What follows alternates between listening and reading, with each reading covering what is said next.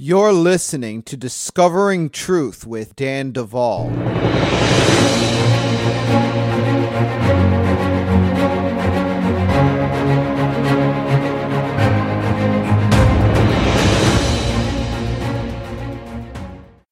So, this past weekend, we enjoyed the third live Bride Tribe event in person, I should say.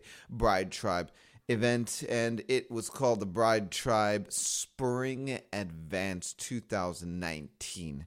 Now, we had over 80 people register, which we were very excited about. And, well, the event was beyond words. It was just incredible to see the presence and power of God at work the way we witnessed it. I, I, I, of course, as the head of this ministry, was overjoyed, you know, to, to, to know that God was so interested in showing up and showing up big time. Uh, we had incredible worship. Uh, there were incredible words and teachings that went forth from both myself and others and the fellowship and the community was uh, just spectacular. I, I, I mean, how, how does it work that people from all over the country come together, don't know each other? Even our worship team didn't know each other. We, we had people coming from three areas of the United States to, to play together without any practice beforehand. It was a really an interesting thing that God pulled together for our event, but it worked. And people left healed and delivered and blessed and transformed and excited. Well, we are going to be doing it again in the fall. Now, I, I, I don't really or historically haven't made much of a big deal about our our uh, in-person events on the podcast because that we've been building a community intentionally. And and so we've been promoting our live events or in-person events through the fireplace church. And of course uh, that's where you can go to get more details. We meet every sunday night at 7 p.m central standard time. And to join all you have to do is go to our website at brideministriesinternational.com and go to the church tab and there will be two buttons when you go on our uh, Bride Ministries church page. It'll say Zoom and it'll say YouTube, and that's where you can join and and participate. We have online groups that meet throughout the week. Again, that's always promoted from the the uh, Bride Ministries church platform because that's where people are getting to know each other and connect. And so I want to encourage you if you want to be part of stuff like this in the future, hang out with us. Uh, become a little bit more intentional about getting engaged with the Bride Tribe community. And by the way, uh, if you are on our email list, you will also get updates as to you know how to sign up for future live events. Now, I am going to be at a live event in Oklahoma City. And that's coming up at the very end of the month of May. And all of the details are on our front page, our homepage at brideministriesinternational.com. I'm very excited to be invited and uh, uh, uh, by Embassy Covenant. And I, uh, I, I I want to invite you if you are going to be in the area, you're not too far away from Oklahoma City. Why don't you come on down, shake my hand? I'd love to meet you. There's going to be some other speakers there. I, I, I know one of them, and he's incredible. I, I don't know the others yet, but I'm very excited about getting to make some new friends as well, fellow ministers and so forth. And so um, that is coming up. Details are on our homepage. With that said, uh, there's a lot more that, that's growing at Bride Ministries. We, we have 10 courses at our Bride Ministries Institute. And from the beginning, I knew that I had a mandate to create the first 10 courses, ending at this most recent course we released, Realms and Dimensions Unsealed. And now, what we are going to do is we're going to set up a standard at Bride Ministries, meaning that all future leaders are going to be required to have completed the whole school because we're trying to set up a situation where everyone that is perceived to be in any kind of way a leader or a representative of our ministry has the understanding or a level of the understanding that I carry. Um, we, we, we have, you know, had some di- different kinds of situations arise along the way as we've started to grow this ministry and onboard help and so forth. But one of the things that I am convinced of right now is that putting a consistency among those that are perceived to have leadership capacity within our group uh, should have a certain standard foundation. And so we're setting that in place now. And this is something we couldn't do before. But I'm very excited about that. And so for those of you that are looking forward to getting more involved with Bride Ministries in the future, that's your starting pad. And by the way, the school is a massive engine of activation. So I recommend it to everyone. I mean, it doesn't matter if you want to be involved with the bride or you want to go off and just, you know, follow the mandates the Lord has for your life. This is an engine of activation. It's activation for your inner healing journey, it's activation for your personal deliverance, it's activation for your deliverance ministry towards others, it's activation for your human spirit in more ways than you probably would expect. And also an activation for the foundation of your understanding of grace and the kingdom and what it means to be in Christ and how to pray and all this stuff. I mean, it, this school is really, really um, powerful and deep. And so I just want to make sure you're aware that all of these resources are, are, are there. And, um, you know, we, we're, we're going to be uh, create, uh, setting up creative ways to help people get through that school over time. Um, with that said, we're going to get into an amazing program today. I have a new guest. I haven't introduced him to you before, but he is a powerful man of God. And so, with all of this said, I'm not going to take any more of the podcast time. Don't go anywhere. You're listening to Discovering Truth with Dan Duval.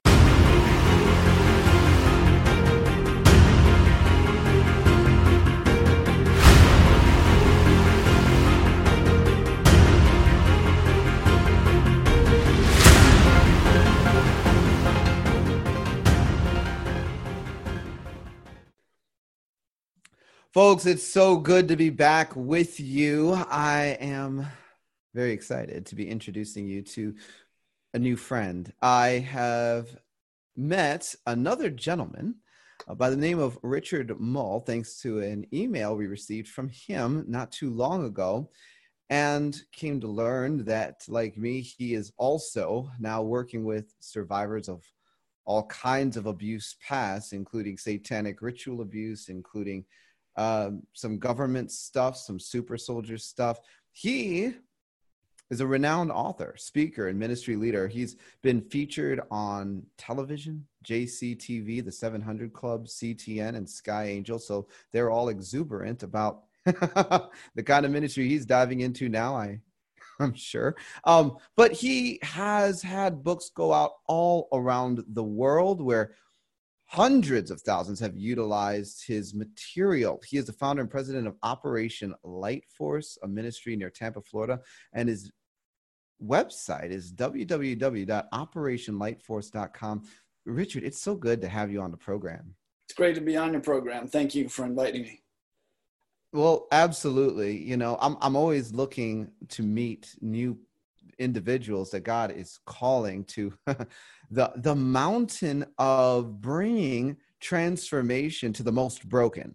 Uh, it is not uh, uh, an easy territory to get assigned, and um, you know that quite well. And so, uh, as we were preparing to get into this conversation, uh, we just started talking and sharing stories. And um, I, and folks, I'm just going to be honest. I said, Richard, we have to stop and we just have to jump right into this because this is too good to waste on just our conversation. The folks need to hear this. So we're going to jump right in. And you were just beginning to tell me about a deliverance that you witnessed uh, when God was first calling you into this area of ministry uh, that kind of made you feel some kinds of ways. And and I just want to let you tell the story, and we'll kind of launch from there into whatever else the Lord has us talking about this this program. Yeah, yeah. Well, um, yeah, it's an interesting story, and and you know what? I I try to guard everybody's story, um, people that come for ministry, um, because we're we're dealing with people who sometimes when you've been abused, even though you didn't do anything wrong, you're still ashamed of it. You know, and uh, and so there are a handful of people that said you can tell anything. And uh, the the guy i'm talking about right now is one of those who said you can tell anybody my story anytime uh, if it helps somebody else. Um, and so yeah his name is gary and uh, he is still on a journey. He um, he's been harder to connect with for ministry because there's nobody in all my years of ministry that experiences a deeper level of spiritual opposition. Um, this guy, he will witness at the gas station. He'll witness. He witness at crack houses. He witnesses anywhere. Um, but but he goes and sits in church, and witches will come and sit by him. Um, I I I mean, he gets solicited by witches, all kind of stuff, um, and so he has lived he, he lived all of his life before meeting me like 100% almost for the devil. Um, he was he, he, actually had a pretty high paying job in a pharmaceutical company um, that drug tests on a regular basis but he was doing all kind of drugs. Every weekend was with different women paid for it and but but that fit his whole life you know so to him that was just life.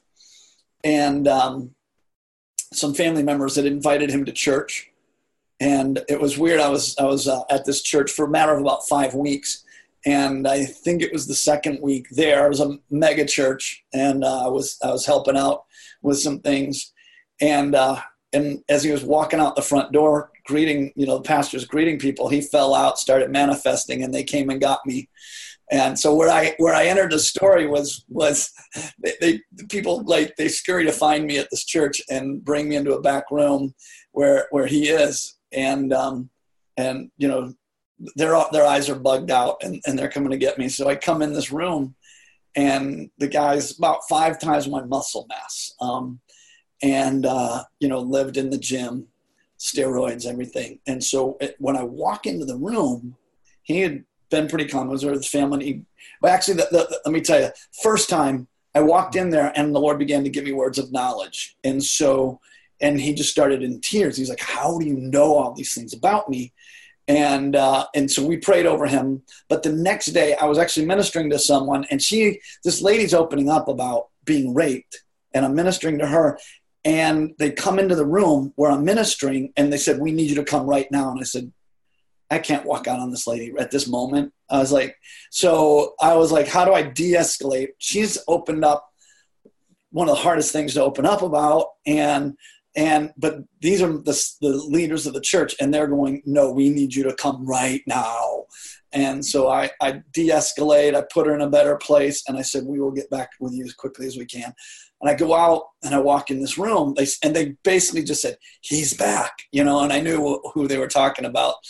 So um, I, I walk in the room and he grabs the chair that he's sitting in and he and it looks like he's going to break this chair and uh, and he's lifting it up off the ground and then he points at me he goes i'm going to kill you and your wife and your children if you don't get out of here now and i was and i just was like it was it was interesting because i've heard stories about people that get thrown around the room and stuff like that. And and my experience has been and, and my belief is that i have supernatural protection. I don't have to be afraid of the enemy. And i have had people lunge at me wrap their arms around my throat. And it's weird because in some ways spiritually you can prepare for that but you're never really you like that just doesn't happen. But in the moment when the holy spirit's in charge i remember i mean this lady like fingernails and and i was like you can't hurt me hmm. and and she couldn't. She was like trying. I said, "You're trying to squeeze, and you can't squeeze." Hmm. And I was like, and and it was weird because with this lady, I'd been trying to get her to trust me because the demonic was speaking to her as I was talking to her and threatening her. So here she is, and I said, I said, the Lord wants you to know that the Jesus in me is more powerful than the demons that are talking to you. So wait a minute. Wait a minute. Wait this a minute. was another experience. So this so we just jumped to another experience yeah, with the anecdote. Back to Gary, but see those okay. experiences kind of prepare you for this yes. moment, you know. So here I am in this moment, and I and I just and I walk towards him. I, it was weird because the way I would describe it is there was a spirit, there was some kind of thing in the room that was telling me to be afraid, and it was like coming from this side of the room, and it was like, if you ever needed to be afraid, it's now and in the natural, anybody looking at it would have said, Run, Richard, run, you know. And I just walked towards him and went to lay hands on him. And he's trying to go through the wall. And it was like, it was a bookcase here, and he's pushing books off the shelf, trying to get away from me. And, and there's curtains. It, it was an inner room, but the curtains were so that they could have private meetings.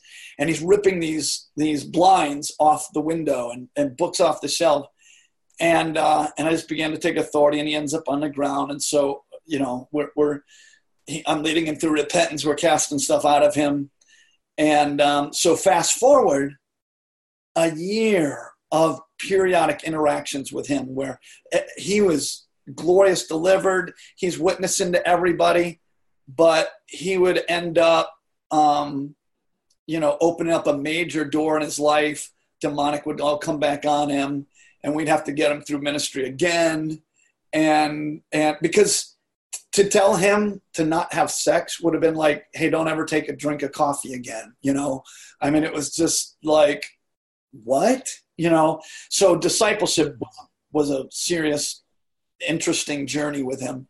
Um, and and so when, when, he would open up doors back the demonic would come. And and it seriously i mean every story about how the doors would get opened back up is an interesting story. Uh, I had never witnessed anything like this. Um, so fast forward a year, and I was like going, it was one of the hardest cases I had ever dealt with in ministry. And so I was dealing with an, an international apostle, a, a, a pastor of pastors. I mean, out of Africa, lives the world of deliverance. Of in apostles in Africa, there's probably not an apostle that doesn't know this guy, you know and and their church. It's it's um, one of the largest churches in in the nation uh, that they live in, and in every city in their nation is an offshoot of their church, and they're the biggest churches. And um, anointed in prayer, anointed in deliverance, all this stuff. So I get him ministering to this guy, and after two hours to get one demon out, which is just not my experience. He was like, "It is finished. He is free," and I was like, no. So, anyways, at the end of this two hours, the guy's sweating. The guy's, you know. It, how, how, how, how did this two hours go? Was, was it just a lot of yelling and, you know? No, back- we don't yell. Um, okay. He yells. Like, he's, he would call all the demons in hell to come and help him. And ah. he rips his shirt into two pieces and, and says, I'm the master of the universe. I mean, there's all kind of, we're not, I'm not a theatrical deliverance person. Mm but with him, I just walk in the room and the demons begin to manifest. And um, so, um, you know, we, we took him through renunciations. We, you know, there's way more stuff than I'm used to dealing with in that arena. But I get down on the floor with him because I began to go, there's, we're not just dealing with demons. And I said, Is there a little boy here? Now, you got to understand when this guy talks, his normal voice is like this. And so you know, I just at the end of, and then you got demons. I call all the demons into hell, you know, and I'm like, uh, so I'm like, I get out on the floor with him. He's exhausted. I said, Is there a little boy here? And out of his mouth, he goes, Yes. I said, How old are you? I'm four years old. And next thing I know, I'm talking to, and, and there were stories that began to unfold of what he had been made to do Mm-hmm. There were Catholic priests involved. There was high level Masons involved. There was all this stuff that was coming out four, six, eight, ten, you know, all just unbelievable sad stuff that he had been forced to participate in, that he had gone through. And um, so, for the first time, there was a lady that was in his life that had a spirit of witchcraft on her that he couldn't leave. And it was, it was like, I don't know if you've ever ministered to someone where you go, you want to say, can't you just stop? You know, but he couldn't. He oh, couldn't oh yeah. relationship. No, I've I've never. Yeah. And, but that day he went Yeah. home, packed his stuff, moved Mm. out. He hadn't been able to in two years of ministry.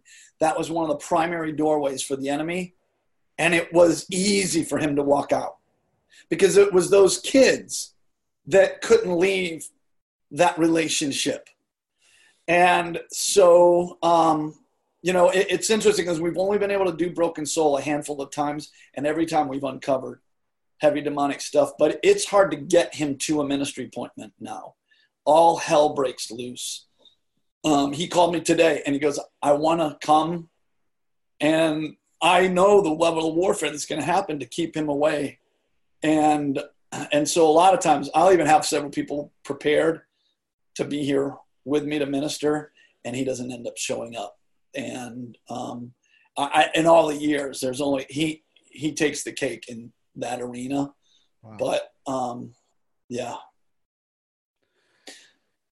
So yeah, we've been swimming in the deep end of the pool. All right. So let let let. let you want to back up a little bit? now that we know a little bit of window into what you're dealing with, uh, this is so much fun. You rub shoulders with all kinds of household names, so to speak, uh, at least for a good part of the you know body of Christ in America, and you have a long track record of ministry. And so, just you know, in in brief, uh, why don't you tell us a little bit about your entrance into ministry? uh, a little bit about your heart for equipping people to hear the voice of God, which is a major, major sticking point of your ministry. And then how God ultimately got you from that, the signs, wonders, and miracles, and all the fantastic stuff that you were moving in, and into this world where, you know, we deal with everything of the, that the kingdom of darkness has to offer. So, um, I'll give you the super condensed, fast version of, of the broad history. Um, yeah. I mean, I grew up in a Christian family, went to church every time the doors were open, mostly Baptist, mainline evangelical. Um, actually went to a Baptist college for one year, and um, I don't know if anyone would even know the me- meaning of this word, but I it was neo-orthodox theologically, which means they believe the Bible contains Scripture, um, the Word of God, but it isn't all the Word of God. That it's myths, fairy tales, and and, and so I was blown away because that's not how I grew up believing the Word. So um, I went from there to Bible college seminary. I felt called into ministry when I was 12 years old. I mean, not 12 years old. I was about 15 years old, and um, and so I, I was just on the main track for mainline evangelical. First church um, is was a mega church before most people knew what that word meant. You know, we were one of the fastest growing seeker sensitive Baptist cell group church. Those words were not normally in the same sentence back when I was doing that and um, and but it was weird. I was helping write the discipleship curriculum, Mhm. and we were copying Willow Creek and Saddleback. And you know, sometimes you start asking a question, and you wish you didn't ask the question. I, I, I was asking the question. Wonder what Jesus taught his disciples. And um, and and so I started studying that, and I knew how to dive into the word intensely. And every time I open up the Bible, it was so easy to see. And all I would do is want to close the Bible and forget that I ever asked that question and not approach it. Because I couldn't get past the fact that he took 12 ordinary guys and he taught them to cast out evil spirits, to heal the sick, and to preach the kingdom of God. Seven years of theological training, I had zero classes on those subjects every time I had darkened the doors of the church, I had never had one person talk about how to pray effectively for sick people or how to cast out an evil spirit. And I'd only run into a handful of times where I knew we were looking at the demonic, but nobody around was even willing to admit that or knew what to do. And a couple times was in Bible college where there were people that manifested demons, and it was like, if you were going to even say it out loud, they were going to like, you know, cover your mouth and turn to the side and go, "Is that demons?" You know, because you're afraid of being kicked out of school for saying the word demons. You know, I mean that's a, a slight exaggeration, but really there was nobody to talk to or to go to with any of those kind of things and um, and so I prayed a crazy prayer. I said, Lord, if this is what it means to be a disciple, would you disciple me? And whoa, he took me serious. I love that. That is a powerful prayer. Yeah. That was the title of my first book, Lord Disciple Me. Wow. Mm. Because I was like, I didn't know who to turn to or where to go to learn any of that. I didn't want to go around any of those quote charismatic people because I, I, thought none of them actually read their Bibles or had any intelligence. I thought they just were all emotional and blah blah blah blah blah. You know, um, little did I know that many of them are amazing students of the Word. Now many aren't. I mean, there's the mixture, but but I find that there is a, a network of people that would typically be written off as quote charismatic who I think are some of the best students of the word because they don't try to figure out what God really meant. Mm-hmm. They believe that when you read it in the word, that's what it was intended for. In fact, that's the, the way that they read the word almost everywhere in the world except in America. You know, in our theological schools, we understand why God doesn't do today what he did 2,000 years ago. And, um, you know, so I, um, yeah, so it was a very interesting journey. I um, I had a prophet walk up off the street. I, I had prayed a crazy prayer. I said, God, because my degrees were in missions and I was headed overseas to plant churches. And people were telling me God told them I'm supposed to stay here. Well, at that time, I did not know how to hear God's voice. I had never had a one class on how to hear God's voice. And my pastor was telling me God told him I'm supposed to stay here. And I'm thinking, Sure. I'm the lowest paid pastor on staff. We got 10 pastors, and our youth group is flourishing. Of course, you heard God, you know, and some of them were my best friends, you know, and I knew they were pretty spiritually on fire. But I'm like, yeah, but you heard God because you don't want to see me leave. I said, I get that. I don't want to leave my friends. I don't want to leave, but I'm ready to go wherever the Lord has. So, all that to say, I started praying another crazy prayer. I said, Lord, if it's your will for me to stay here, would you send someone to walk up off the street that doesn't know me from Adam, like someone who I've never met before? If somebody walks up to me and tells me God told them I'm supposed to stay here, then I will stay here. I did a four day fast, finished my fast on Thursday, and on Monday morning, the receptionist calls me and says, Richard, there's a guy here who wants to speak to a pastor. And that, I don't, you know, and we had people show up, you know, and they usually needed prayer for something or whatever. So I just walk out there, and there's a guy with a long beard, long hair, dirty hands, missing half his teeth, an old beat up pickup truck outside the glass windows, and introduces himself as Pastor Cecil. I was like, All right, how can I help you? And he says, My name is Cecil. I work with transvestites, prostitutes, and homosexuals in the inner city of Tampa. I'm thinking he's going to ask for money or something like that. Mm-hmm. And he says, The only thing I know I'm supposed to say is this God told me today to come in here and speak to a pastor and tell him sometimes we feel like God wants us to go far away, like another country, and that's where He's going to use us. When in reality, He wants us to stay right where we are, and that's where He's going to use us to make an impact. And he's crying. He goes, I don't know why I'm saying this, but God told me to come in here and tell this to a preacher. So I was like, pick me up off the floor.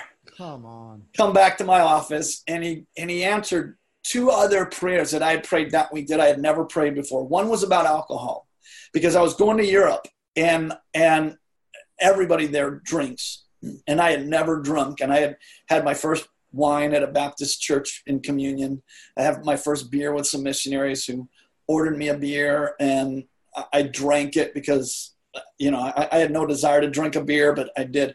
And so that week i'd been going god i don't want to drink because everybody else does. But i don't want to not drink because i knew my mom was upset. She had heard that i'd had you know some alcohol. I was like god i'm 30 some years old at the time. And this guy goes, For some reason, God's telling me to tell you to stay away from all intoxicants. And I was like, you are freaking me out. And I had also been praying about the inner city of Tampa. Why did I weep when I drove past the inner city of Tampa? And and I'm headed over to Europe to plant churches. And he said, God wants to use you in the inner city of Tampa. And so I was like, all right, he's been reading my mail. He has talked to my best friends, found out something, you know.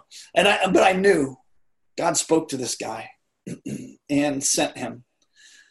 So, anyways, that really for me began that quest of going, I want to know if this guy can hear God, mm-hmm. can I hear God? So I began a quest to learn how to hear God's voice and and began to hear him speak to me and have him direct my path and and and anything i think one of the marks of what i do um, is i if i'm going to teach on a subject or speak on a subject i usually want to go i don't want to find someone who has studied the word on this subject more than me now i'm not saying i've done that but that's the way i attack it so when i was going to write on hearing god's voice i ended up creating a study bible and it's if you just can see the colors, anytime you see color, it's God speaking. I highlighted every time and every way that God speaks from Genesis to Revelation. I had no idea how much of the Bible was God speaking. If you see purple, that's God speaking first person. You'll see purple from Genesis to Revelation. Blue is angels, dreams, and visions yellow or gold is what we call it is every act of God. So every miracle is highlighted in this Bible because God speaks through his actions as well as his words. The whole law is colorized brown because it was all given by God, but the way Moses presents it is in the third person. So anytime that God speaks a message, but it's given to us in the third person, that's highlighted brown, which is a small percentage. And then the words of Christ, of course, are in red. And and I had no idea. And every book at the beginning of each book is who God spoke to. Because I I believe that God spoke to important people. And I knew I was not on that spectrum. You know, he speaks to a prophet, he speaks to to apostles, he speaks to the patriarchs. But you know, he speaks to servants, he speaks to pagans, he speaks to almost every single character in the Bible. He has some type of revelation from God. There are dreams from Genesis to Revelation. There are angels from Genesis to Revelation. God, I mean, it is, and so I, I feel bad for anybody that wants to get into an argument about what the Bible says about hearing God's voice and God speaking because I have such an unfair advantage, you know, in that. It, I mean, I'm not into arguing, but you, you know, you, you, you remind me of like the ultimate, like frustrated can I say Baptist convert to because it's uh, because I've been in Baptist churches too and and there's a certain agreement that you know the works of god are rather limited on this side of the veil. You know he expects obedience. He wants us to believe in jesus he wants us to do good good works and show love to others but miracles signs and wonders nah hearing god actually talk to you weird demons we don't really play around with that. Maybe one or two Baptist ministers actually get over there and uh, are accepted. But but you know when when individuals like myself have come out, it's like oh, I'm so frustrated because now I know all of this, and then you like want to like just dive in and find every reason why you're right, and you're like the guy that did that. You went and highlighted the whole Bible and created something that we could get our hands on. So I, I I'm thinking that's really cool. But um so, and people can pick this up off your website and Amazon and all kinds of places, right? Yeah. Very cool. Very cool. Um, okay, so you did this study. Now you know God can speak to you. You started training others to hear the voice of God. How does that open things up to the point that you start doing deliverance and inner healing on very deep levels? You know, it's interesting because I even actually really feel like I learned to hear God while doing ministry Um, I didn't hang up a shingle. I did not tell anybody that I know anything about deliverance. I would be leading worship, and and kids would start manifesting demons. I'd be speaking a revival up in North Carolina, and a deacon starts manifesting demons. Um, for six months, everywhere I spoke or led worship, somebody would manifest demons. I mean, it it um it was I'd been asking God to teach me these things. I didn't mean in my meetings, you know. I didn't know where he was going to teach me. I thought somebody's going to take, you know, I'm going to find a class on on this. And I would go to pastors and I would tell them what I, eh, you know, uh, charismatic denominations. I don't want to say what denominations, but I'd go to them because I'm thinking they all know this stuff, and they'd be like, "Oh man, you want to stay away from that." And I was like, "You got to be kidding me." I'm just talking about, I want to know the stuff Jesus taught his disciples. And they're like, ah, that demon stuff, you want to stay away from. That's for the weirdos. That's for the fringe. And I'd be like, Jesus must have been a weirdo and friends then. And so I didn't have any mentors. You know, I, I just was studying the Word of God, wanting to do the stuff and see the stuff. And I'd get an invitation to speak. And it was it was weird. I remember the first time it ever happened. I was doing a college retreat and um, Baptist church, mega church, and um, and I was um, speaking at their college retreat, and I was teaching from the Book of Acts, and I was calling it extreme Christianity. I said what we would call extreme today was normal in the Bible. Now I had zero experience, but it, I was immersing myself in the Word, and and so I was talking about how many of you would like to experience this type of Christian life. Every kid in the room stood up and was like, Yes, I, this is what I want. Mm. Well, I'm used to who wants to receive Jesus? Bow your head, close your eyes, you know, raise your hand. And I was like, What do I do now? Everybody's standing up. Everybody wants something that I have no idea what I'm talking about, but everybody's fired up about it, you know. So I was like, I'm just going to go around the room and lay hands on people. Now I probably saw that somewhere, you know, some of those weirdos or something. So, but I don't know any better. So I'm walking around the room laying hands, and this girl sits down, and she starts to rock, and she starts to pull her hair and pull on her shirt, and she was a beautiful young lady, and and um, and the closer I get, the more I'm thinking I need to just bolt because I have no idea what's going on here. I think she's manifesting demons, and I have no idea what to do and I walk up to her, and um, and um, sorry, somebody just poked in my office. Um, and and and so I I um walk up to her, and she's seriously, and this is my first time ever. Whoa! And I was like, okay, Lord, show me what to do. And so I start. Um, I know I'm supposed to pray about the blood of Jesus and take authority in the name of Jesus and with no training whatsoever. I'm just, and I'm thinking, I must have heard this somewhere. It's good theology. All right, I'm just going to do this. And I feel like I'm supposed to pray in tongues. Well, that was something that I'd only done in private. And here I am at a meeting. So I kind of cover my mouth and prayed under my breath in tongues a little bit. And then I feel like I'm supposed to shout freedom. And at this point, I'm going, I must be just pulling straws. I must have flipped through the channels and hung a little too long on one of the TV evangelists, but I don't know any better. I'm just going to do what I think God's telling me. So I just said freedom in Jesus' name, you know, louder than that. And all of a sudden she just looks up at me and she's all embarrassed and she covers her eyes.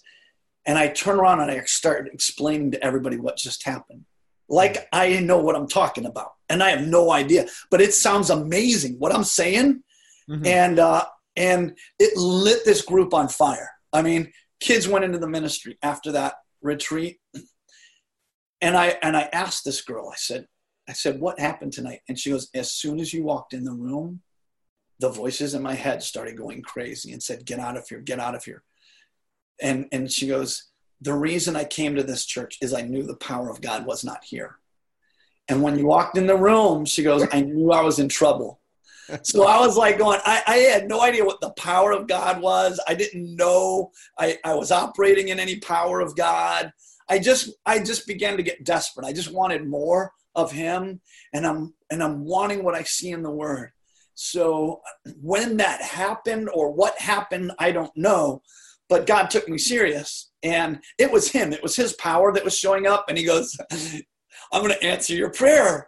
Watch what happens when the power of God shows up, you know? And um, so you know, it, it, and it was all kind of amazing stories every month, every couple weeks.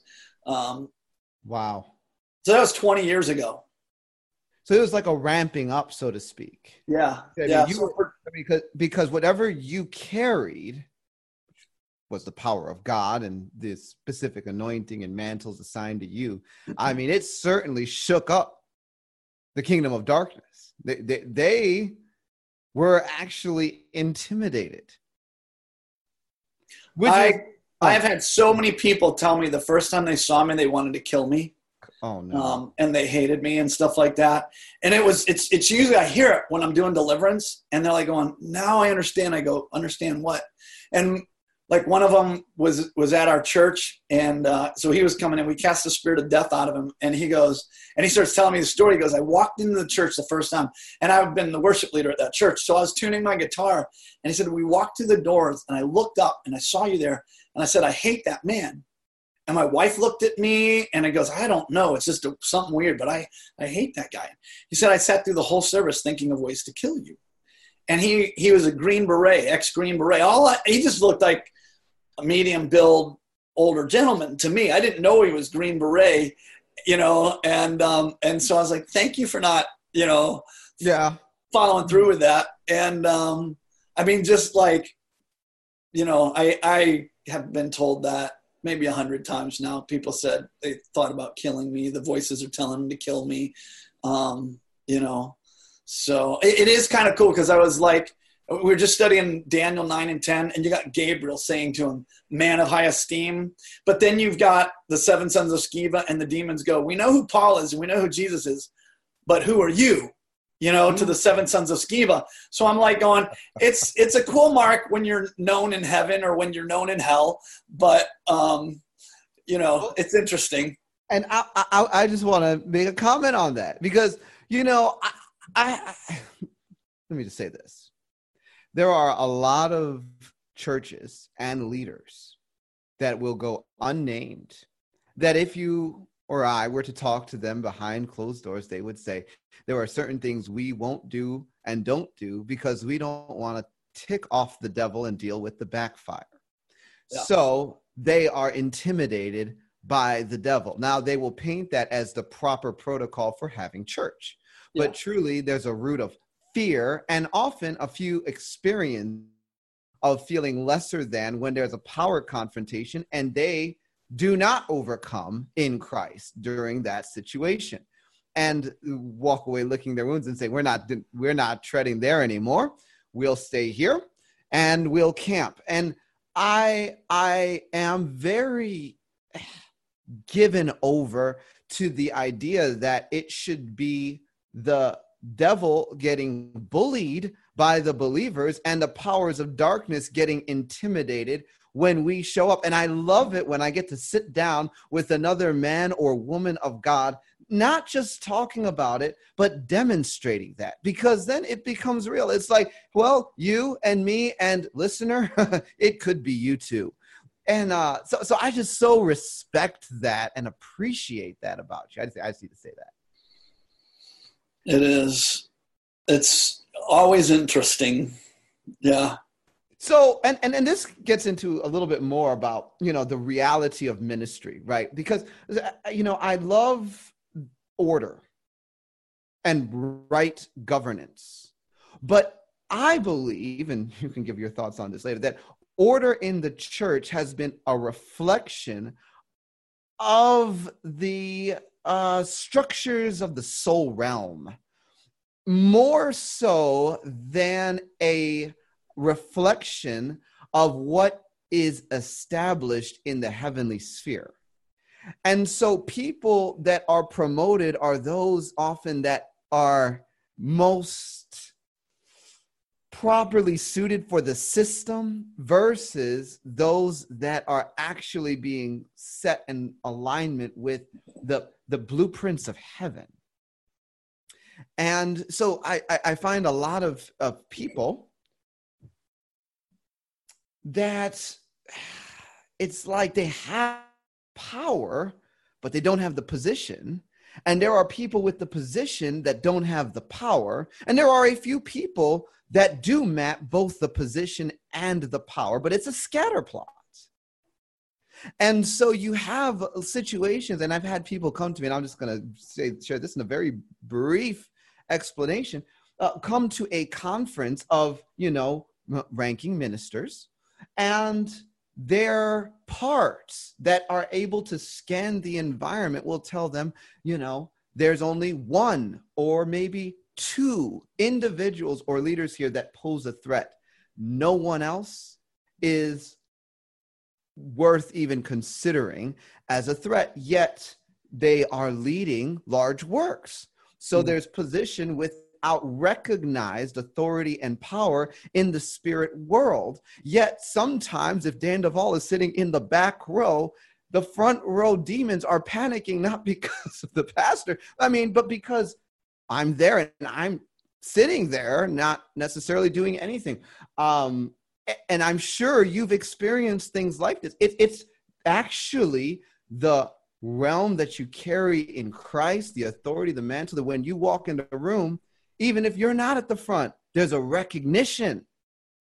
And I think that there's a day and hour coming now where God's like, look, I'm going to upgrade my people to be activated into a seat of recognition in the spirit. And then reflect that into the natural. I don't know. That's, my musings. What do you think? Uh, that's that's uh if I walk around the yard here, there's some big dogs, and um, sometimes if you step in the wrong place, you get stuff all over your shoes. So um, I, I, will tell you on the positive, there was a, a pastor of a mega church who um, he um, he called me one time, and he said that the Lord had been speaking to him, and when he read my book, uh, I have a book called Jesus Training Manual. It used to be called Lord Disciple Me, and um, and he said that the Lord showed him in his church. He said he, he had a heart attack. And while he was in the hospital, the Lord began to speak to him about what it meant to be a disciple. And the Lord asked him while he was in recovery in the hospital, He goes, How many disciples are there in your staff? And he said, There aren't any and, and, according to biblical foundation oh, and, and, i'll explain that in a second and then he said how many in your elders and that means people who understand the authority and the power of god could cast out evil spirit and heal the sick who are doing the works that jesus did he goes i don't have any elders that fit that. He, he said in your whole staff not your pastoral staff but like a hundred and some people how many?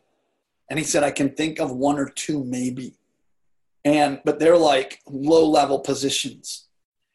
And and he said in your whole church 13,000 people at the time how many? And he goes there's a handful of people that I would put into that category but we don't know what to do with those people and uh, and and uh, and this guy has run pretty national events um, like national global events. And and he said when he came back to church for the first time after this heart attack he was sitting in the back of his church. And there were in in their church there's the auditorium and then they've got the cafe. And he's sitting in one of the round tables back in the cafe which the pastor never is there but you know everybody knows he's kind of in recovery time and he's sitting back there and he puts his head on the table and he's weeping and people are coming up to him oh pastor we're praying for you you're going to be fine and he's like they have no idea why i'm weeping and he said, For the first time, I felt like I could see things through God's eyes. And he said, We had a great show. It was flawless. And he said, But I couldn't see the presence or the power of God.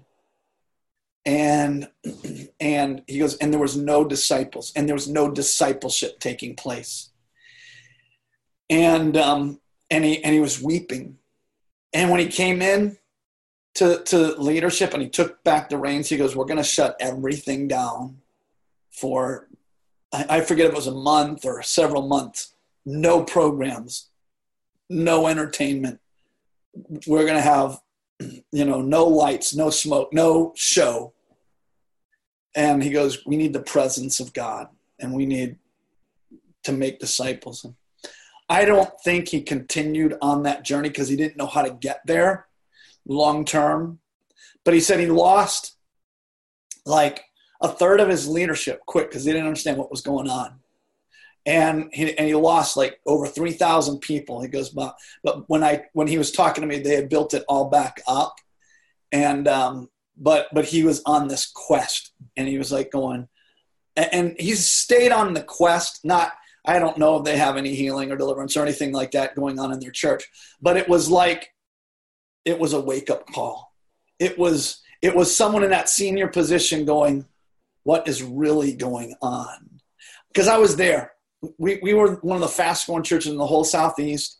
We were written up in a number of different books at the time. We were on the front end of the wave of churches becoming mega churches, and um, and it was like the Lord was taking all that from me.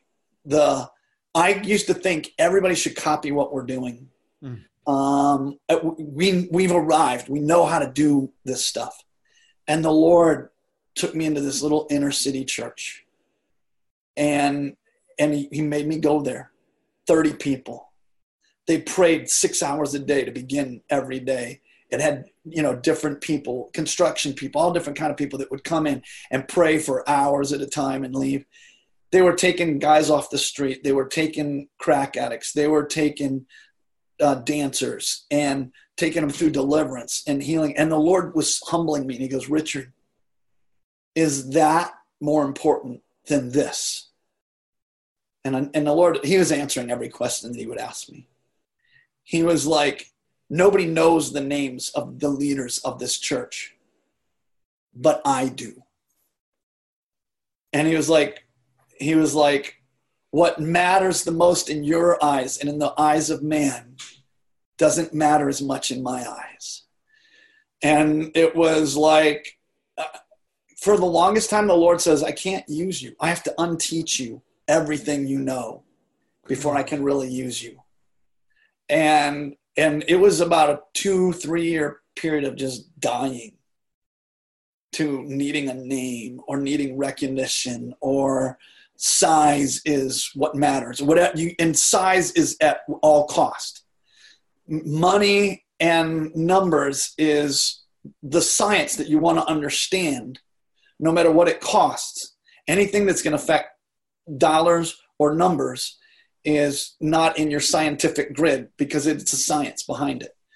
And and the Lord was like, Will you lay all that down to listen to my voice and do whatever I ask you to do whenever I ask you to do it? And it was like it was a death, you know. to it was a worthy death. It's a one that I embraced gladly and hurt you know, sometimes like hell. Sometimes I thought I'm going crazy, you know, because I'm listening to God and he's and and and he strips me of everything. And but he then he gives you a robe and a mantle that nobody sees that um, most people despise, but that you see the things in the kingdom of God that not everybody gets to see. And you have keys that you are willing to give to anybody. But people are often following the crowd, you know, because that looks the biggest and the best and the brightest and the shiniest, you know. So that was a very long answer. It was very, very good though, and anointed. Uh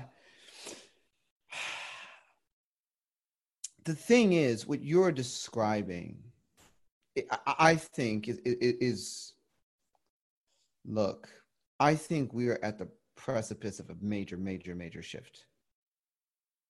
And the shift that I see coming is that the ministries that are going to have the power of God resting on them are those seeking the heavenly blueprint.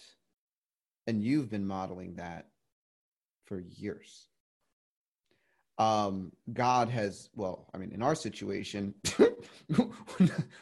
we didn't have anything going for us. It, it was just like out of obscurity, get rejected by everyone all the time. And then God's like, we're just going to build this platform and it's going to be hard, right? So here's our road, right? And but the mapping to the blueprint of heaven is what unlocks so much of the resources that matter. You know, there, has been scientific processes that have been articulated for building ministries that have unlocked resources that look shiny and attract crowds. But does it matter when 30 to 40% of those crowds have parts and demons that are so comfortable in that number, they don't even manifest, though yeah. they sit there for 10 or 15 years?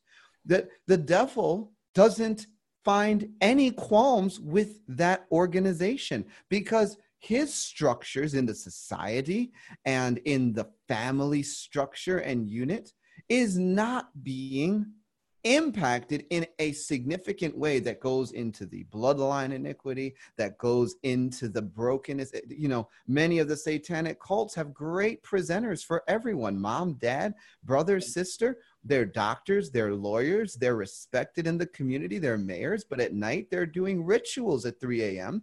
Well, and they're showing up in church on Sunday yeah. very comfortable. What is really making the impact? Go ahead. I was ministering to a young lady who this was before doing broken soul ministry. She needed it, but I, we, I, this was pretty early on in my journey. And I had still been pretty closely attached to this mega church. They had a huge counseling center, um, support groups.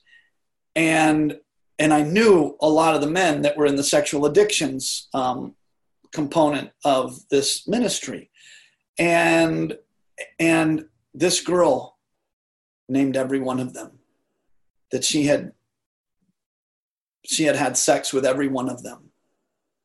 And and i'm going i know that this ministry didn't know that was going on. She was in the like women's sexual addiction group. And um and it was just like at the time it for me it was one of those wake up calls because it was i was still in my very early infancy. I, we didn't have a ministry or anything. She was like one of the second or third person I ever ministered to, and and and I knew she wasn't making anything up. She was like had a horrific sexual history, um, incest in the family line, mm-hmm. and and so she was uh, almost every week after support groups was getting with a different man and sleeping with them. And um, and it was just like I had this illusion that that was kingdom ministry and that it was being effective. And uh, and it was like the Lord was just ripping the illusion away of of um, you know what we thought was helping people. They're coming and opening up about their their problems and their issues, but nobody was getting free. Nobody was experiencing the power of God. Come on. And um, and so you know, it, it is when I go into those churches. It's like when I walk in the room, I can look around the room and see witches. Yeah. And they are very comfortable there, mm-hmm. and they they react. They react I, I'm I'm a low key. I fit the crowd. I mean, I look the part. You know, some people, you know, that are, you know, it's like whatever, how they dress, their hair, all that stuff. No, I'm like, this is actually the longest my hair's ever been. You know, I'm like, um, you, no, no, you look very pastorly. I mean, yeah. Really, I, mean, I, I, would actually coin it apostle more, but you, whatever, right? Yeah, yeah but but in in a spirit realm, it doesn't matter how you look. You can't go with your sunglasses on, you know, and and try to come incognito. the enemy knows when you walk into the room, you know and um, I don't want to create havoc, but a lot of times I will tell pastors stuff will happen, you know, because I, man, I want you here. And I was like, I, that, I get that, but you got to understand that when that happens, you have to understand that we are in a spiritual war.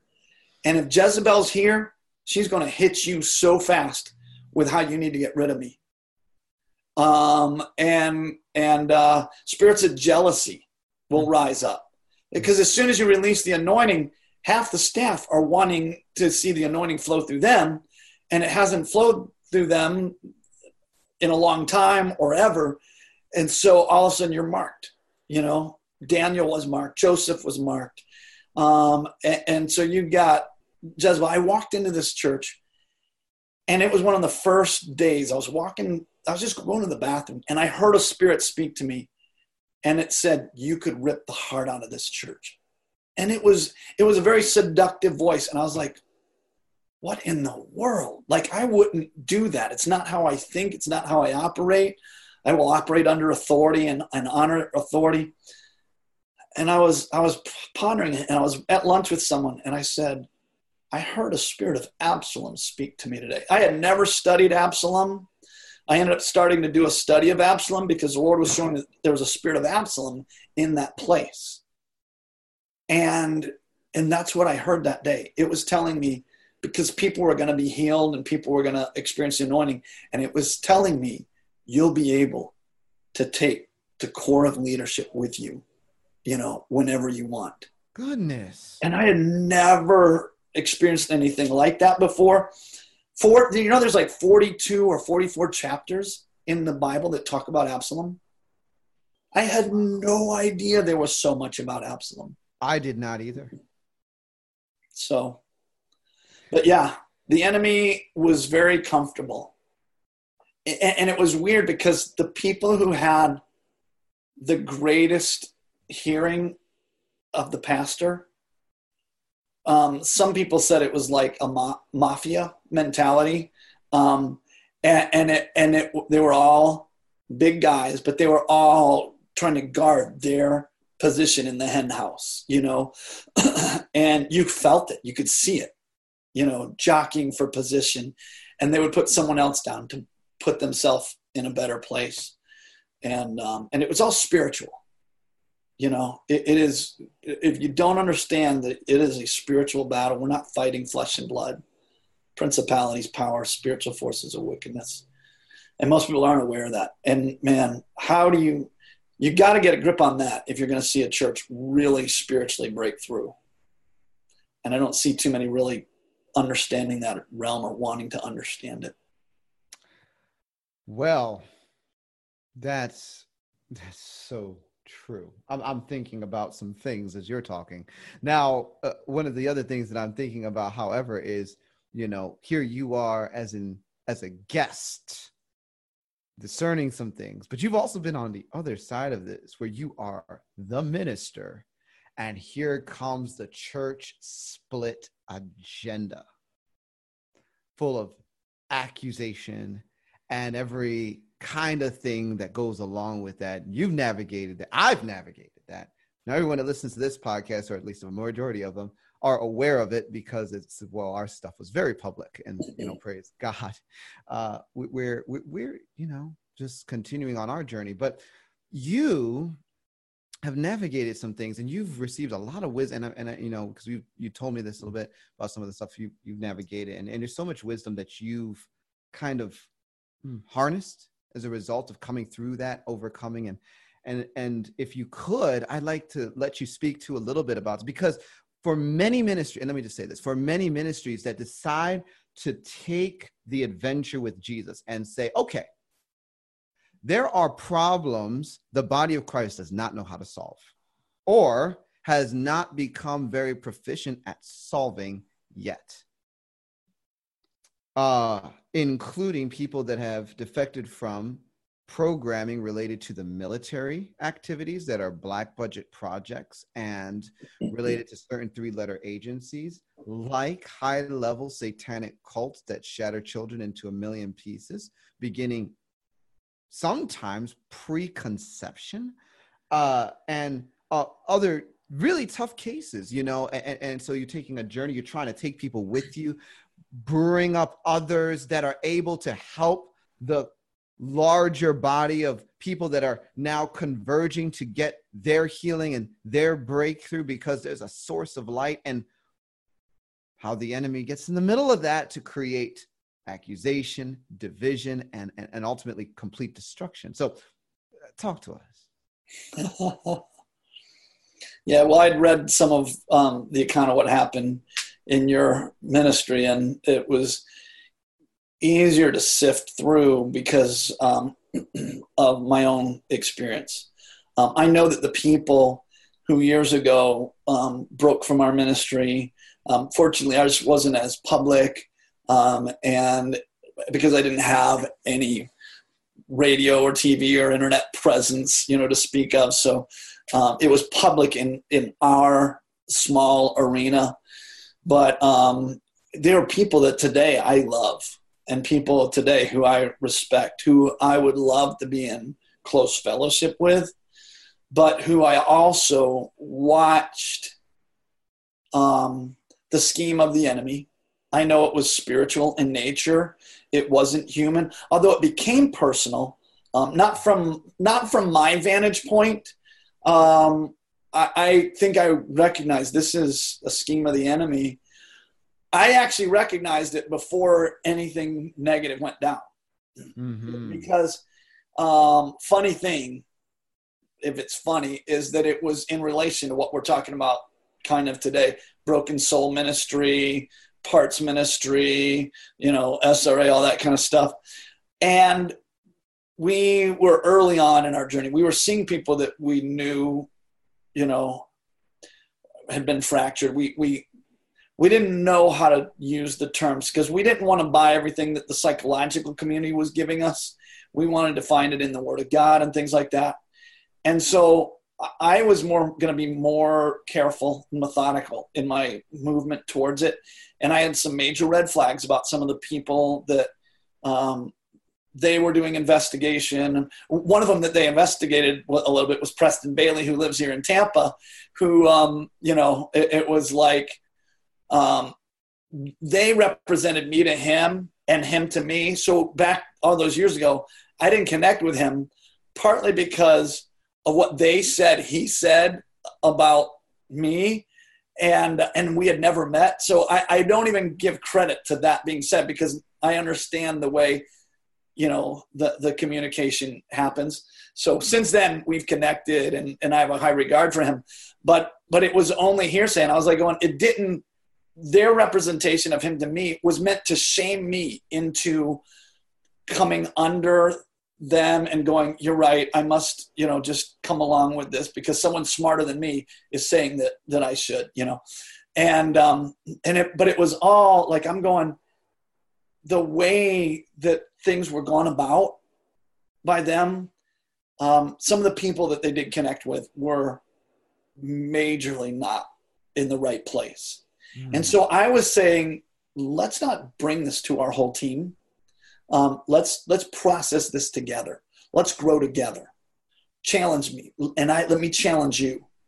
Well, what happened is for six months, there was all kind of communication with other team members about my beliefs that when one of my closest friends came to me and said richard why do you believe this? I was like wait a second.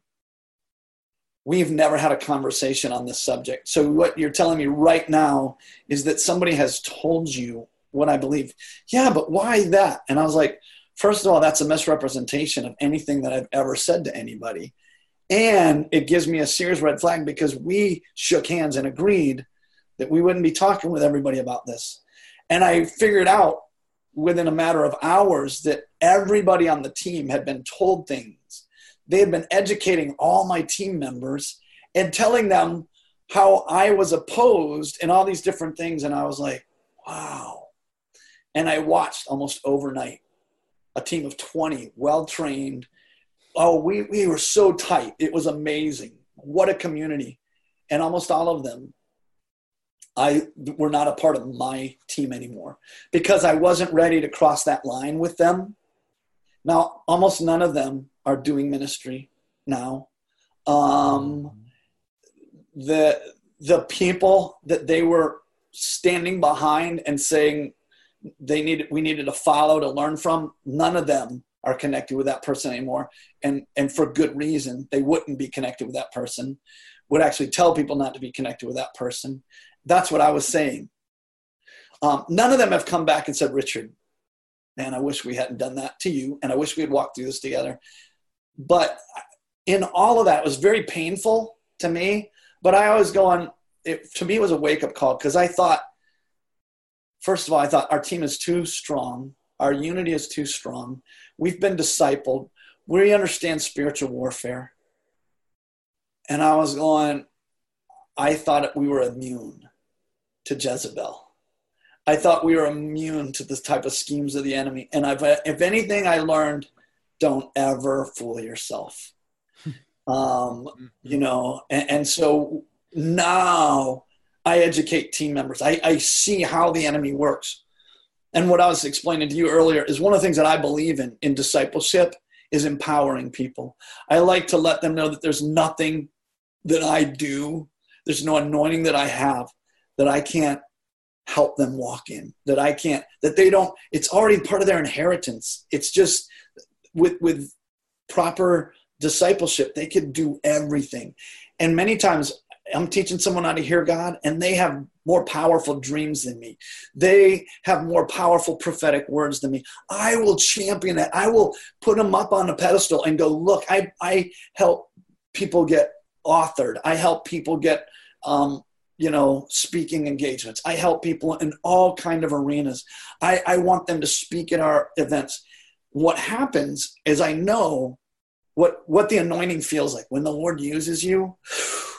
It can feel pretty heady, you know. Yeah. And and what I watch almost every disciple go through at some point is they look back and they're like, I've run ahead of my of my mentor. Mm-hmm. And and the enemy comes in and speaks subtly and says he's holding you back you know or this or that. I mean and there's a myriad of different ways. And and and and when when if we really can build a community of mutual honor and respect and recognize we are stronger together than apart and i believe we can work through differences. We have to learn to work through disagreements and differences um, if we're going to be sons of the kingdom of God, if we're going to do the work of the kingdom of God.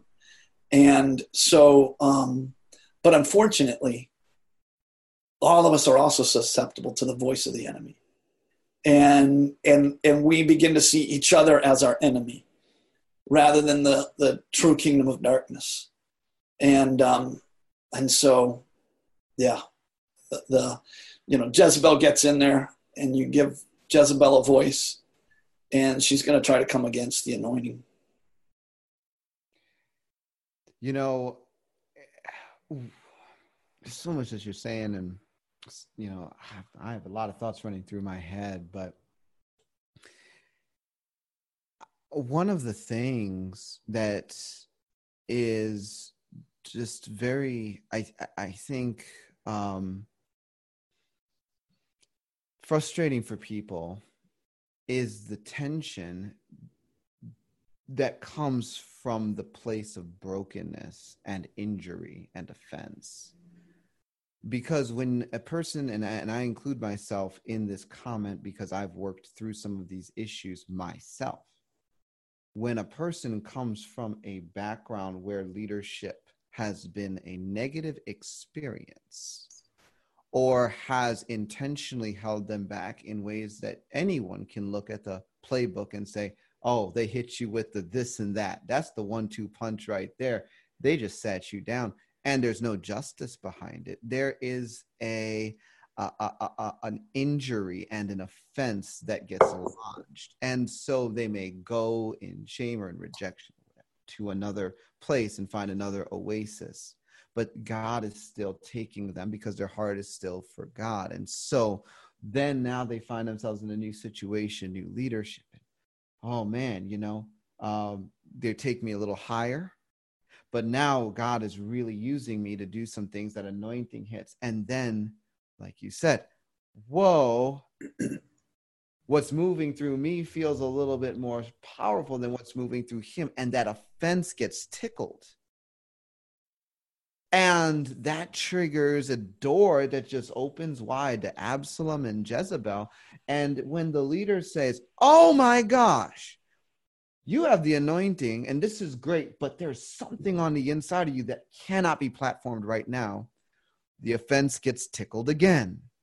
And now wisdom translates as rejection and as uh, a, a conspiracy.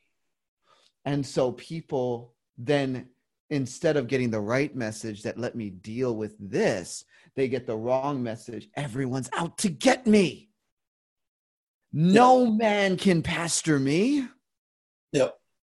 And that person becomes a very, very difficult gift to seat, even for Jesus. Yep.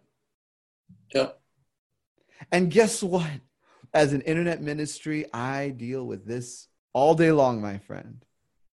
And you know, my one benefit is that since I had to overcome it, I'm like, I get it, I understand. Um, but what you're it, it needs to be shared from a platform because this is the playbook of the devil. Yep. So especially when someone is on team, it is going being aware of the schemes. Like I try to explain them to people. And then when they're hearing the voice of the enemy, like I've got some team members now that I believe we could go through the hard, hard stuff together, even though we, I believe that before I believe it bet more now. And they're like, they will now explain how the scheme began to come against them and began to operate against them. And as they walk through that, they're more endeared mm-hmm. you know, because they're going, you know, he taught me, he warned me, this came up. I processed the attack of the enemy, his lies about Richard and about our relationship and about this. We talked through these things. And now it's like you weather those storms a few times and and it's like David and his mighty men, you know, it, the, here, here was Saul, and he's got a giant killer on his team who is so absolutely loyal and trustworthy, and he can't wait to get rid of him. Right. And then David has a ragtag bunch of ruffians who, at one point, want to kill him. You know, have one bad day and they want to kill him and but he continues to honor them continues to pour into them. And and in the end is they're known as his mighty men you know? And they were they were debtors you know runaways you know etc etc and and but they would fight to the death for him. And i'm like you know and then david also had absalom you know so, and part of that was because of a lack of fathering. Mm-hmm. Even though he knew how to lead mighty men, he missed it with a son, you know, mm-hmm. and we can all, yes. we can all fill all of those roles, you know. There are, you know, there are some sons now that I, I watch get full of themselves and watch take interesting journeys in the ride and and and I'm like going, God, is what I'm doing now in this role as fathering good? Because there's some that I I pulled back from because they're they know more than anybody else and they are, you know, um, you know, blazing their their trail. And I'm very concerned about things. And I go, I don't have their ear, you know. And the Lord's like, let them go for the season. And many times the son comes back. But I'm like going, Lord, please don't let this become an Absalom. You know, let me know where my role in is in these relationships, you know. And um, so yeah. It's it's quite an interesting journey with the whole bride of Christ. You know, I, I got best friends that are pastors that um, you know I, I love them and we don't see eye to eye, but it doesn't matter, you know. And then I've got some that think I'm of the devil, you know, and um, you know would warn people about me, and you know, yeah. Then you got those that are hungry to learn and be discipled and grow. And uh, I spend more of my energy I see when I looked at Jesus' response to the synagogue, it helped me because for a while I was disillusioned and I was angry. Why didn't they teach me these things? Why did they keep this stuff from me? Well, they can't teach you what they don't have. So I got past that. And so there's no, it doesn't do any good to look down, you know, uh, or, or despise. But Jesus, you know how much energy he spent talking about the synagogues? Almost nothing. He was about his father's business. And he went into the synagogues and he ministered there. And sometimes he was driven out to the crest of the hill to be thrown off, you know, by the people in the synagogues. And other times he was welcomed. But he didn't spend his energy trying to change that animal. He was about building the bride, you know? And so it, it's like the Lord has just really set me free from feeling it's not part of my agenda. I want the Lord to use me in every church that He opens the door to. I want to, you know, be responsible with the spiritual authority that God has placed there and over me. Yes. But sometimes that means saying things that people don't want you to say, you know, because you're not out to win a popularity contest. God usually shows up when you're willing to do that. But, you know, that's not that's not disrespect. It is not dishonor. It is going, if God gives that platform, I want to be faithful with it, you know, to do whatever He asks of me, you know. So, but I don't need, like, Jesus didn't look for platforms. Wow. I, you, I'm, I'm resonating with so much of what you're saying, you know, and I'm here. And I remember for so long like uh, this is my little journey right? And my little thinker in my 20s i'm like there's only one thing i want to do god. I just want to preach. I just want to preach. Just one time.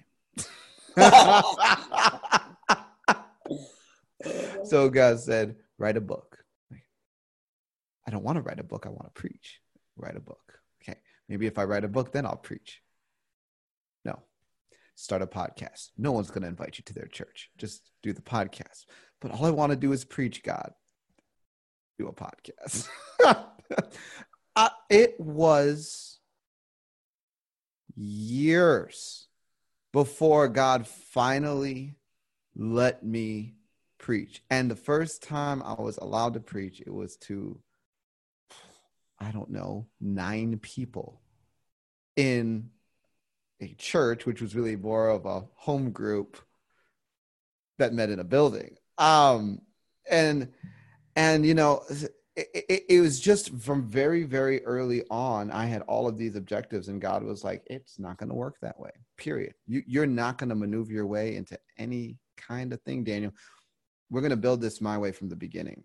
And that's going to mean that you do whatever i say and anything you try i will ensure that it fails. And it did over and over. And uh, it, it, but it's really interesting because you know it, it's like that heart condition that just says okay this is a season where god is introducing new models and modes of operation that may borrow pieces of wisdom from past moves and will be built upon the shoulders of those that have gone forward in the gospel, but not in the same buildings or on the same platforms necessarily. And you just have to be more concerned with what he's saying than what's been done and fitting into that in a how, how do you say this in a way that would make others more comfortable it's just this thing it's like no what i'm building i need people to sign up for something new that may require a little bit of you know rejection. It may require a loss of opportunity as the world would see it. And you just got to be okay with that.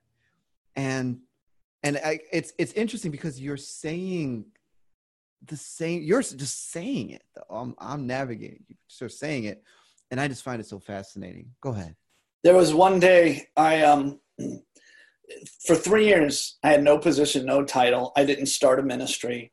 I was experiencing the power of God, but I really felt like I was on the backside of the desert. I, I spent a good portion of every day at the foot of my bed.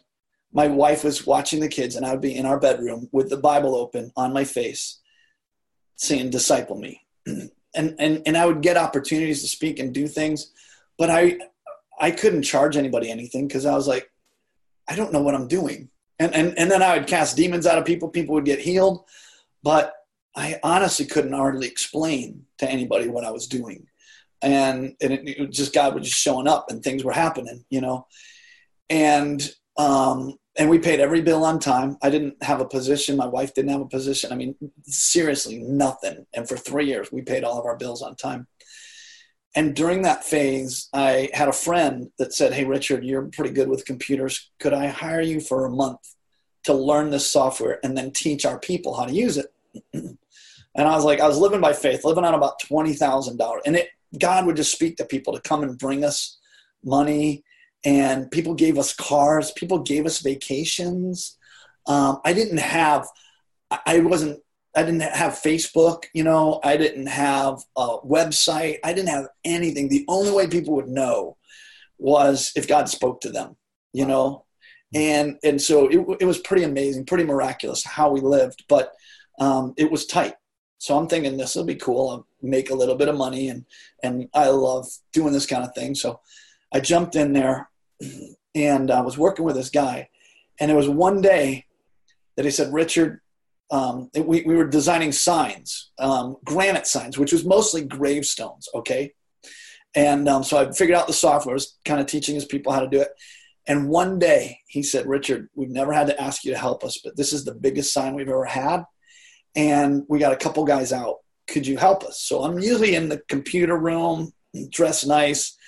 And I, and this was, I was ashamed of doing this because I was, went from megachurch pastor to designing gravestones. Okay, and uh, and the sign was designed for a church that was all the guys that I used to be on staff with. They had they had planted another church, and so it was a church now about a thousand or twelve hundred strong, and um, you know just about two or three years old, and these were my posse.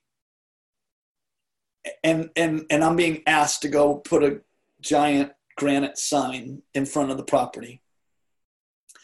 And I knew this was a setup from God because there was nowhere that I would least want to be. Now, I love these people, I was still pretty close to them, but I'm on this journey with God where I'm hearing his voice and he's stripping me of everything that matters. And here I'm going to be in my jeans and old shirt, you know, digging a platform and, and helping to set this granite stone, and I'd be waving at my old pastor friends. And and I, I, was they said that like some of the key leaders, like national leaders that came in and, and worked with our staff said, This is the dark horse. This young man, because I was just the young guy, they said he's the guy that's gonna go places, you know, and pave the way for him because he's, you know, got what it takes. So here I am, no position, no title, and I'm helping set a granite stone in front of this property. They don't understand what all God's doing in my life. I, I couldn't explain to anybody what God was doing in my life, but I knew the Lord wanted me to go that there that day, that it was a death that had to happen, you know, in front of all my peers. I want you to be willing to do what I want you to do. I want you to go set this marker. And I just said, Yes, Lord. I was at that place of yes to everything for the Lord. And I was out there. And uh, sure enough, if they were going to come in, it was while I was there, you know. So everybody's driving in and we're waving, and and nobody came out to say hi to me, to talk to me.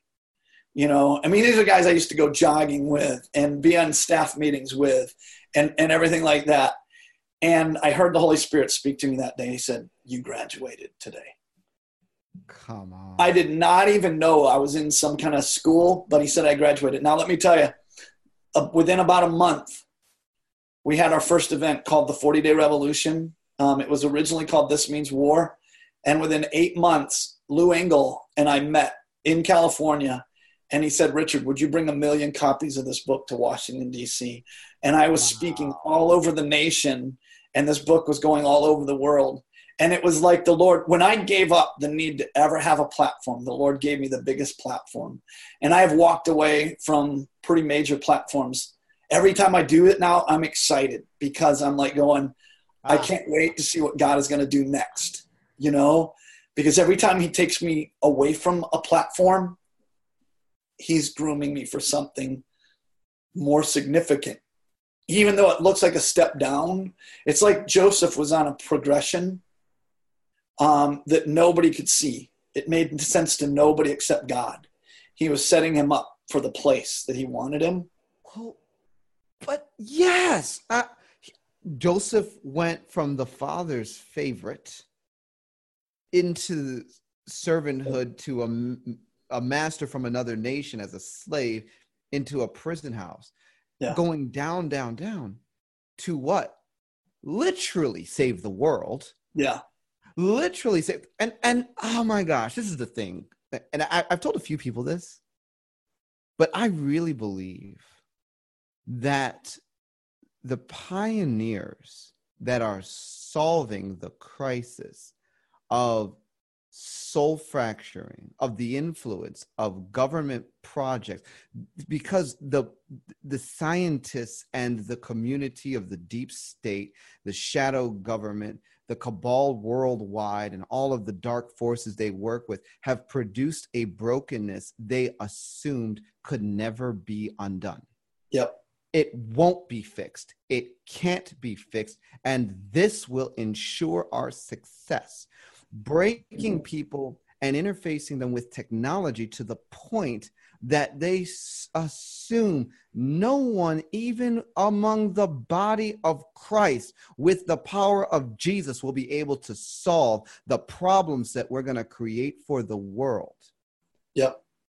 That there are pioneers now unearthing the solution set of Jesus to quite literally save at least large pockets of the world with strategies that will allow for the transition of whole geographies and some nations and governments. That's uh, so I see that. And to me, it's like there's a Joseph company that's being positioned for business. There's a Joseph company that's being positioned to solve problems. Not even, I, and I really believe that Satan himself assumed no one would ever figure this out. Yep. Yep and the cool thing when you're really on this journey with the Lord is you get to the place where if we solve it and there's and we train somebody else and they get all the credit, it honestly doesn't matter one bit. You know what I mean? It's like Jesus made himself of no reputation. A reputation is way overrated, you know, and it's like like vindication is nice when it happens, but the only vindication we really need is Jesus. I had a dear friend not too long ago um, who, for various circumstances, um, was separating from me, and he said, We're incompatible. And he was somebody that I hold in really high regard, even now. And there was a spiritual battle that that surrounded that. I believe that that we were meant to serve together because more damage could be done in the kingdom um, together than, than separate. But the Lord also gave me freedom. But when he said those words, I heard the Holy Spirit speak so loud to me. He goes, Richard, you're compatible with me. And it was like, even though the, this, this dear brother was doing a lot of damage to me um, in, in a broader picture, I just had this joy in my spirit that was like, that's really all that counts. The, you know, you could take everything, just give me Jesus. And and there's such a reality to that. The kingdom of God can't be bought at any price. You know, um, it, it is worth whatever it costs um, when we're doing the stuff. And it was interesting because I believe part of why we why that separation came is the journey that God was calling me on into this stuff. And he was like, I have to jettison people that aren't going to understand this call um, because th- they will stand in the way. And so, even though I think there was stuff that was diabolical, as it was of the enemy, it was also the Lord going. And I've seen that over and over again. When I created the study Bible, the God Speaks Bible, it was like I had a lot of my board members leave almost overnight. People that told me weeks before that they were committed long term. This was the most incredible thing they'd ever seen. We're leaving my board without really seemingly anything happened. And the Lord was like, Richard, you couldn't take the investment that this is going to take with these people on your board because they want to see results. They want to see numbers. They're not going to understand you locking yourself away, taking a cut and pay for a year to do this. And and um, and the Lord has provided. He was like, "I'll take your billionaires away from you. Trust me, I'm your provider." Seriously, I, my, my board was mostly billionaires at one point or multi multi millionaires, and they were gone almost overnight. And the Lord was like, "Do you trust me?" And I was like, "Absolutely," you know, and and um, and so many amazing miracle financial stories and blessings and stuff like that, and and um, you just go, man. The closer you get to the heart of God, the more somebody said it the other day. They said, if you're doing this for these kind of people, you're going to experience the Lord kissing you. And I was like, yes.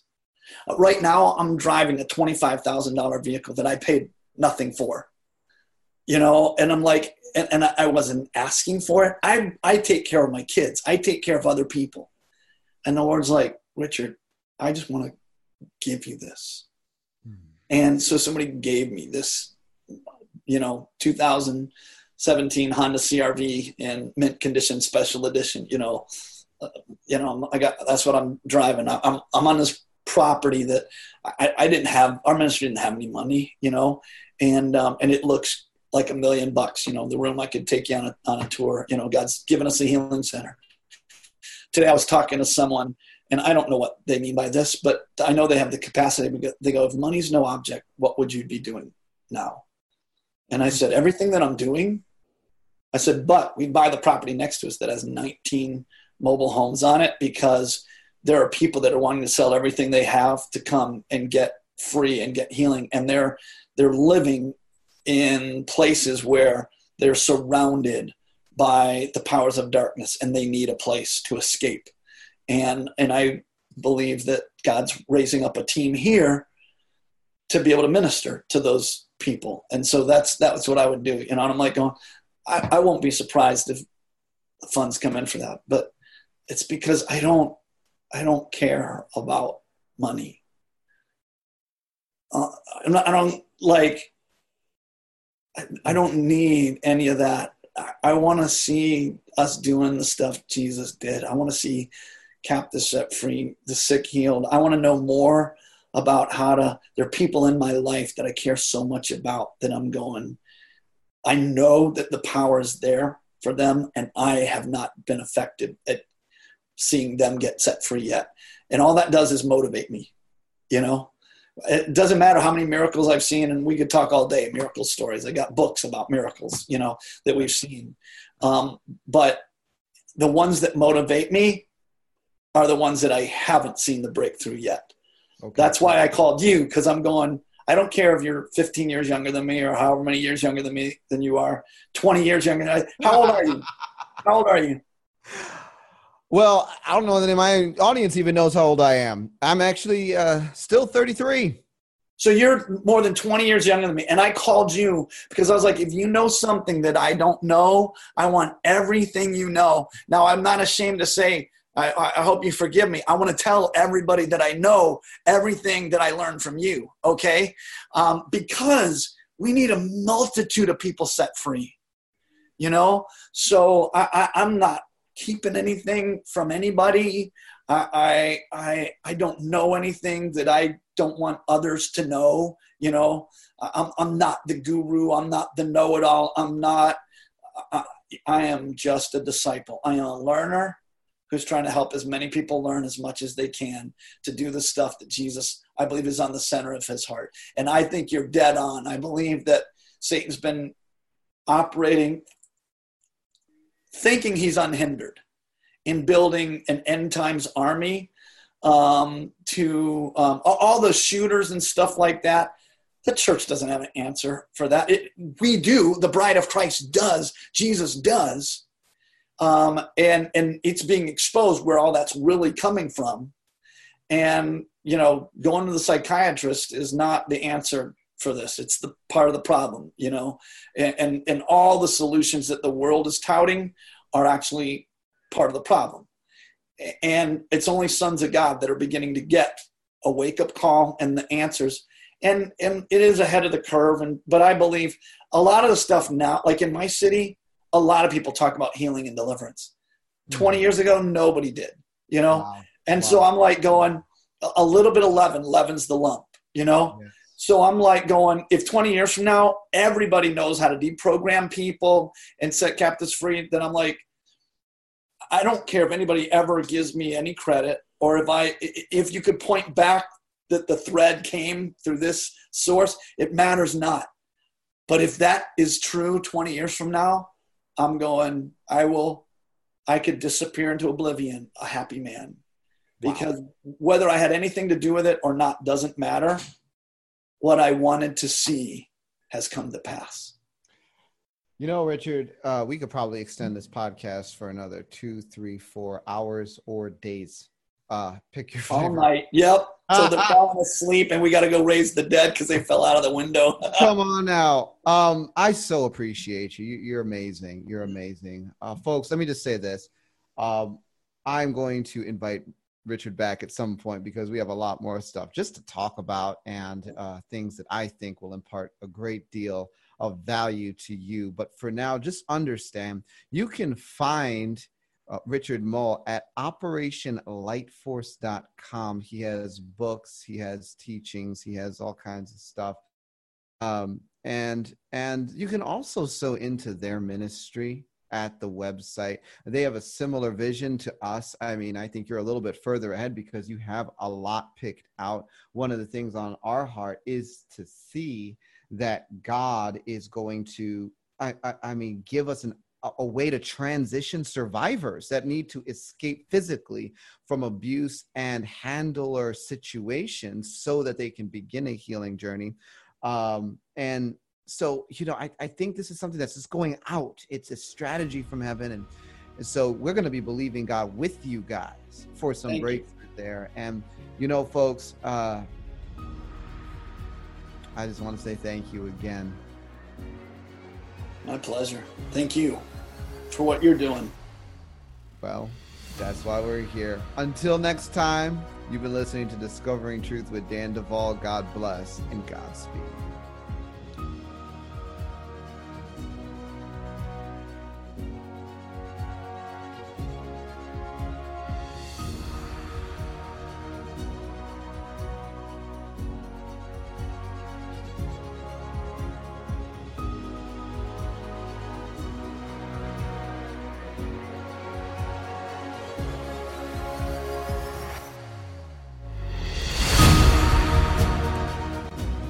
You've been listening to Discovering Truth with Dan Duval. This podcast is a production of Bride Ministries International. Visit our website at brideministriesinternational.com to enjoy the Bride Ministries Church, the Bride Ministries Institute, free resources, and to support us financially.